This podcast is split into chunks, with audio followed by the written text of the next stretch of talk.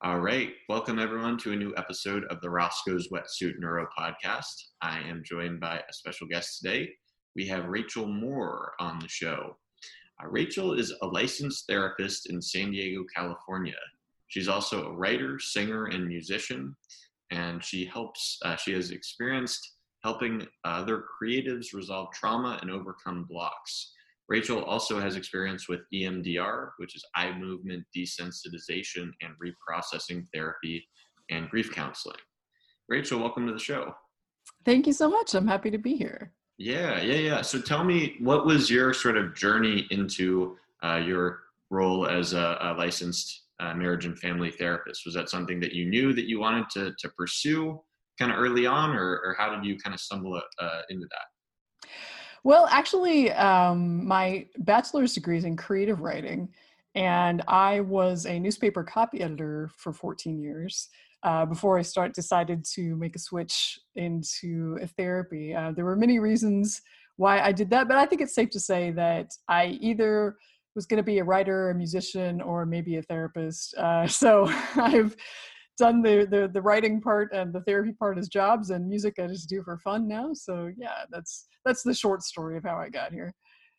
Okay, and and then why? Tell me tell me about. Uh, I guess you know EMDR is something that has been discussed in previous episodes, so my mm-hmm. audience is probably a bit familiar with it. But sure. why why uh, why focus on that modality specifically? Like what what intrigued you about EMDR? I like a couple of things about it. One is that I like that it is somewhat structured. I mean, even the other day, um, I was talking with a client. All of my sessions are online right now uh, because the, we're still in the middle of the pandemic, and um, I was, and not much is going on in our lives, like anybody's lives, really. That's very different from like the day before, or the week before, or the month before and I was talking with a client and they kind of updated me on their life within the first 10 minutes. And I had this thought in my mind like, wow, I'm so glad that I have EMDR because if I didn't, I'm not quite sure what we would have to talk about or to do now. So um, it's really been cool to be able to um, kind of have the time now to use EMDR to really drill down into some past traumas with folks and help them resolve them so the, the, one thing i do like about it like i said is the the structured element of it. It gives us a target. It gives us uh, feedback you know part of the process of doing emdr is to ask for example uh, zero to ten how distressing is this memory to you now? And i can literally watch you know the numbers go up and down or or stay the same and i and i then from there i'll know what to do next. And just for me it just helps I, I, kind of tend to be a creative person naturally and my brain goes all different ways and associations kind of naturally so it's good for me to be able to kind of hone in and um, focus on that so i like it. And then just the fact that it works. That is really important to me. I love the fact that i can offer something to people and if it's appropriate for them um, to do to participate in emdr um, I can help them and it works. And um, I really appreciate that because I think sometimes with traditional talk therapy, and I've experienced this as a client sometimes too, I really don't know if it's working and I don't know how to tell if it's working. I might have some vague idea, but um, I really don't know. That's just my experience. So, like I said, I like that it's measurable and um, I like that it works. Yeah, uh, that sounds like some good reasons. So what what uh what are the specific like types of memories? Can you give me like some examples of like you know memories that that people clients would uh, uh, come in and sort of want to work on, and then can you sort of take me through the process of because I, I, I think a lot of people like have have misconceptions and, and this has been discussed uh, mm-hmm. numerous times on the show in the past, like you know in terms of like hypnosis, where people think that mm. it's going to just extinguish the memory like altogether, but in reality, it's like basically where you're sort of just the, the emotions that are attached to the memory sort of dissipate, from my understanding.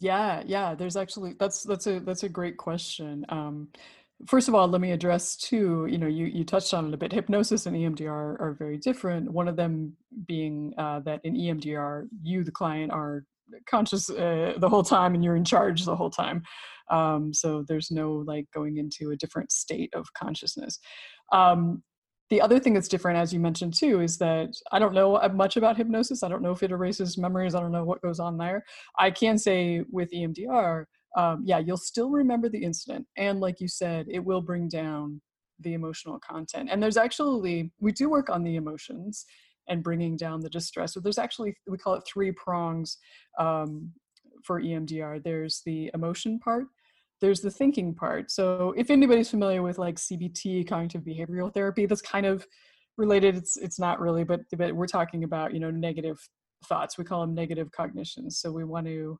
find the irrational negative cognition and help change that into a true positive cognition. Um, so we got emotions, thoughts, and then third, and honestly, I think maybe most importantly, the body. So the last um, part of the reprocessing with EMDR is called the body scan. And I have the person and from top to bottom to see if there's any disturbance or distress in the body. That's the most fascinating um, one to me because the body can't really talk. Although sometimes I will ask a question. For example, like, um, you know, if if the pain in your chest could talk, like, what would it say? You know, what what how would it express itself?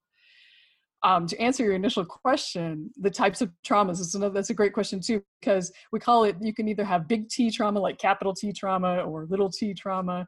Um, trauma doesn't it can't be easily categorized because everybody's so different and also everybody's sensitivities i think are so different so um, if you're somebody like me like i can get traumatized by maybe things that other people like wouldn't even you know i don't like scary movies for example and if i see an image that my image might stay with me for a long time uh, whereas somebody else might not even notice it. The other important thing i think about trauma is that sometimes it's not so much what happens it's not so much like what we would call the trauma like let's say a big trauma like a car crash or something like that. It's not so much what happens sometimes sometimes it's what happens afterward. And i think personally i think especially for children because i think as children often we feel very much out of control of a lot of aspects of our own lives so the trauma might happen then whatever happens after can really kind of make that a big trauma or something that um, a person can get over. And I'm trying to think of an example, but like, for example, if with a child, if the child's emotions are attended to, if they are validated, like, yeah, that was really scary and you're safe now and everything's okay, you can imagine how different that might affect a brain uh, instead of the other direction where for whatever reason the child is neglected after that big thing happens and they don't understand it and they're confused right so again uh, traumatic thing can happen, can be big, can be little. What happens afterward and how that's processed can really make a big difference too for if it sticks around as a distressing memory or not.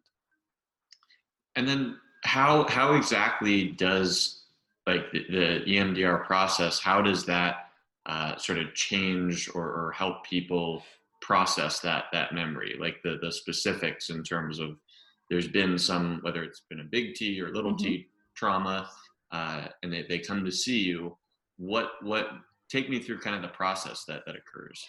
Well, the short answer to that is nobody knows. Unfortunately, I suppose we know um, that it does work. There are theories as to how it works.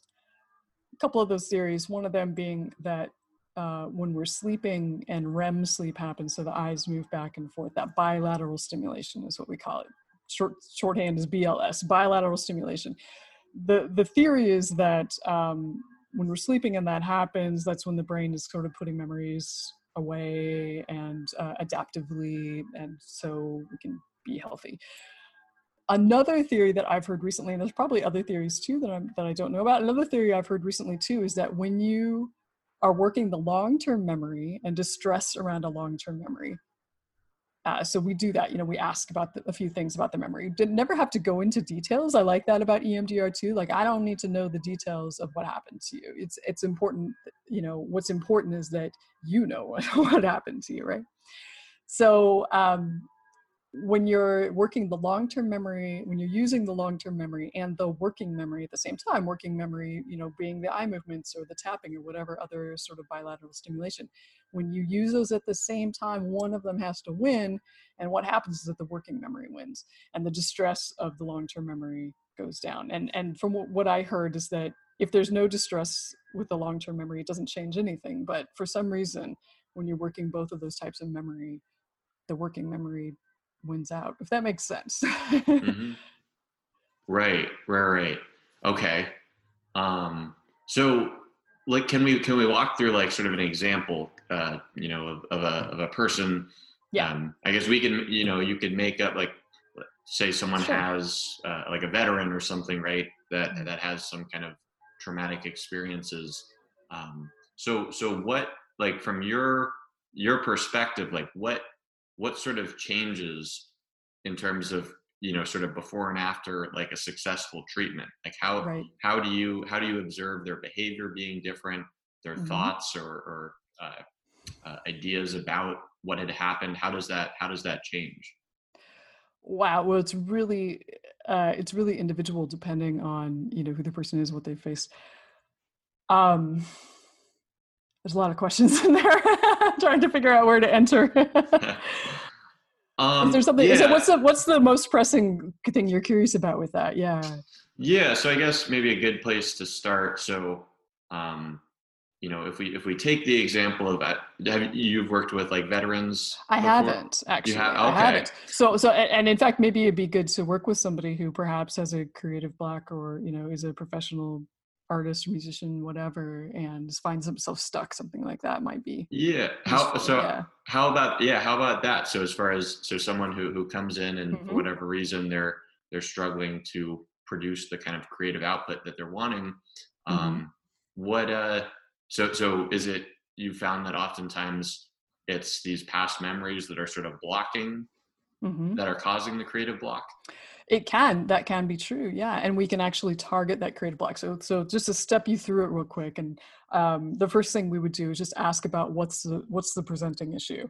So they might say like uh, you know for example um, i used to be able i'm thinking of uh, let's say a musician i used to be able to perform at a certain level and then you know i encountered this particular situation and something happened and i haven't been able to get back to that again, or I've never been able to reach the level that I want to reach. I feel like I'm capable of with something and it feels psychological, right? Like something is blocking me. So then I'll ask them, okay, what are some recent examples of this? Excuse me. And they might say, um, well, I was at a rehearsal and there was this this one part that was super easy and for some reason I couldn't get through it and my body froze up or something like that. Ask for other recent examples and then I'll say like, okay, when you think about how it felt in this recent moment when your body froze up and you couldn't remember whatever it was that happened. When you think about that and how it felt how it felt in your body the emotions the thoughts when you go back into your memory and i usually say like you know pre age 18 is is great you know the earlier the better. When you go back and you remember a time when you may have felt this way before what comes up?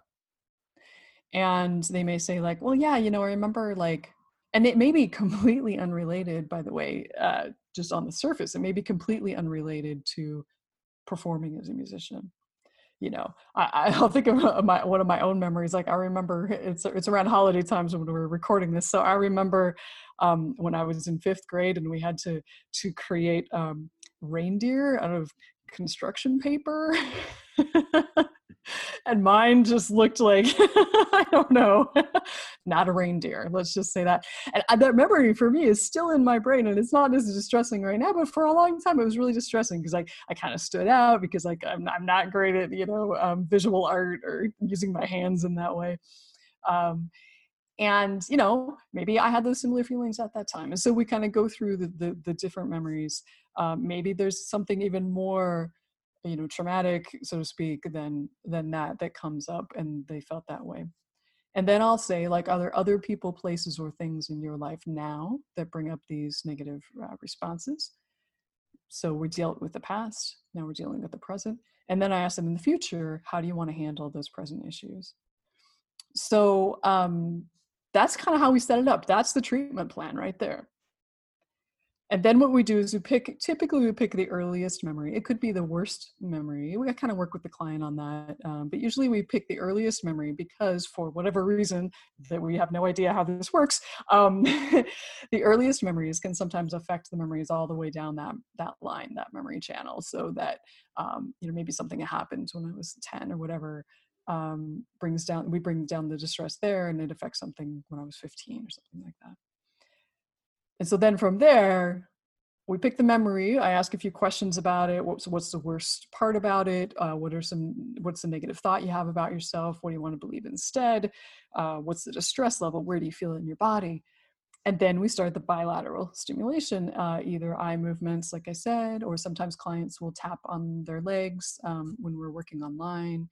Um, I do do eye movements online with the with the program too, and then I'll ask them what they're noticing and their only job and it's interesting because it does take a lot of effort and energy uh, their only job is to just notice. Just notice what comes up after the eye movements or the tapping of the bilateral so just notice what comes up. And i my job is to wait and see when the processing has uh, paused and that will usually be when they bring something up twice in a row or they say like yeah nothing's really coming up. I'm feeling very present. I'll say like okay when you go back to that memory what are you noticing now? They'll say what they're noticing. Most of the time it's a little a little different. Sometimes it's very different. Sometimes it's like wow now it's black and white or now it feels like it's it's a photograph or now it feels like there's a pane of glass in front of it where there wasn't before. It feels a lot hazier things like that. We do that process. I'll ask again what's the distress level? 0 out of 10 and, the, and they'll let me know. So um, we do that with the emotions, we do that with the thoughts, and then we do that with the body. And that's clearing one memory. Then after we clear one memory, we'll go on to the next memory. And after we clear all the memories, we'll do the present, uh, some bilateral stimulation with the present issues, same way. And then we do what's called a future template, which is like, okay, these present issues, how do you want to deal with them in the, in the future? What's the positive thought you want to have about yourself when you do that? And we do bilateral stimulation with that. So that's kind of the whole shebang. I hope that wasn't too boring. no, no, no. It's an interesting yeah. process. Yeah. I wanna I wanna switch gears a little bit and ask you, um, in terms of like creativity and mental health. You know, there's there's yeah. oftentimes like the stereotype of like sort of the, the tortured genius, right? Mm-hmm. You know, Picasso cutting his ear off or you know, uh, mm-hmm. uh, and a lot of these, you know, Robin Williams and uh, there, there so many you know really like creative successful people that that have documented you know sort of mental health issues. Sure. Is that something like like what, what what's your opinion on that as far as like do you think that that uh that people who who are more predisposed to depression or or bipolar like tend to be more creative or or is that connection not really that clear? Sure i mean my first thought is like, wow, you know, I really don't know. Um, that's not too helpful, but I do have some some thoughts about it, which is, um, gosh, you know, what comes up for me as you're asking this question is the idea of self-expression. What also comes up for me is the idea. God, someone said this so great to me the other day, and I can't remember um, who it was, but they said, you know, in our culture, we tell people like, you know, don't waste your time doing doing art or music or painting or whatever that's never going to make you any money yada yada yada. We tell people that and yet the people we celebrate the most are like actors musicians artists. What is going on there right? There's some sort of disconnect happening in the culture and societally where it's not okay. For example i'm thinking about the book the artist's way by julia cameron. I don't know if you're familiar with that book but she talks about a lot of these issues but it's like it's not okay to be an artist unless you're going to be successful unless you're going to be great you know and so just like i mean there's so many factors that play into um, mental health issues for anybody right? There's genetic there's uh, environmental. I think the same is true for creatives and you know um, I, I, will just say real quick you know i was able are you familiar with uh, gabor mate the uh, canadian physician um, and psychologist and um, he I, I was able to ask him once um, you know a lot of people i work with and myself we think that our for example all our trauma is what helps us be creative or what you know drives us to create and he says no no no it's not your trauma it's your sensitivity. So it may be true that creative people are more sensitive. It kind of has to be true in a way actually now that i say it out loud because as creative people we're seeing things in ways and we're experiencing things in ways that other people aren't perhaps and we're noticing more things maybe than other people do and so i think that if you know if i were to want to you know tell somebody who thinks that who worries maybe that if they get healthy they're not going to be creative or they're not going to be able to produce. I think that's actually a fairly common belief. I would say, no, no, no, actually the opposite is true. You know, Gabor Mate said, well, you know, trauma can affect the, the, um, the, like the mode of creativity or how it's expressed. But I really think that working through some of these things that are blocks, you know, working through some of even just like, you know, the, the societal impact of like people who are close to you or the general society telling you that you're wasting your time when what you're actually doing is trying to self-express trying to speak from your heart right trying to express that sensitivity the healthier you are the easier i think that'll be and um so yeah I, I don't know about any any connections per se to be honest with you i'm kind of not that interested because I don't know what it would tell us exactly, you know? no, that, that's, yeah. a, that's a really interesting point you, you brought up just about the sensitivity. I mean, it's something that I've, I've sort of thought about certain ideas that are similar in the past. So that, that's really interesting though. So basically, if I, if I'm understanding you correctly, sort of being uh, maybe more kind of hypersensitive to, to our environment and our experience of the world, we sort of pick up uh, creatives can potentially pick up on other on on things that other people may not and then create these sort of new connections uh, that other people may not be able to see. Yeah exactly precisely. I, I think that that's true yeah.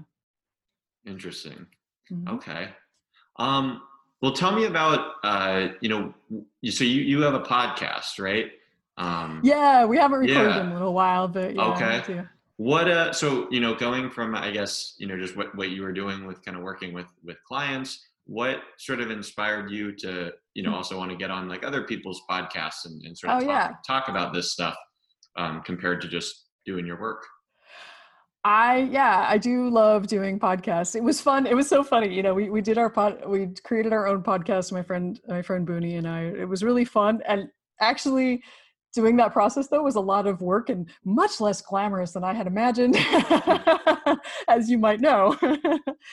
so um, I realized like, well, yeah, having my own podcast is great. I actually do like going in and talking to other people about things. I love like educating that way. It occurred to me that I'm kind of like, it's kind of like for me doing public speaking without having to be in front of a bunch of people all at once all at the same time right it's a very different way of getting uh, information across. And I just love having conversations. I mean, that's what I do for a job, right? As I talk to people. So, um, yeah, I just think it's great to talk about things that I feel really passionate about too. Absolutely.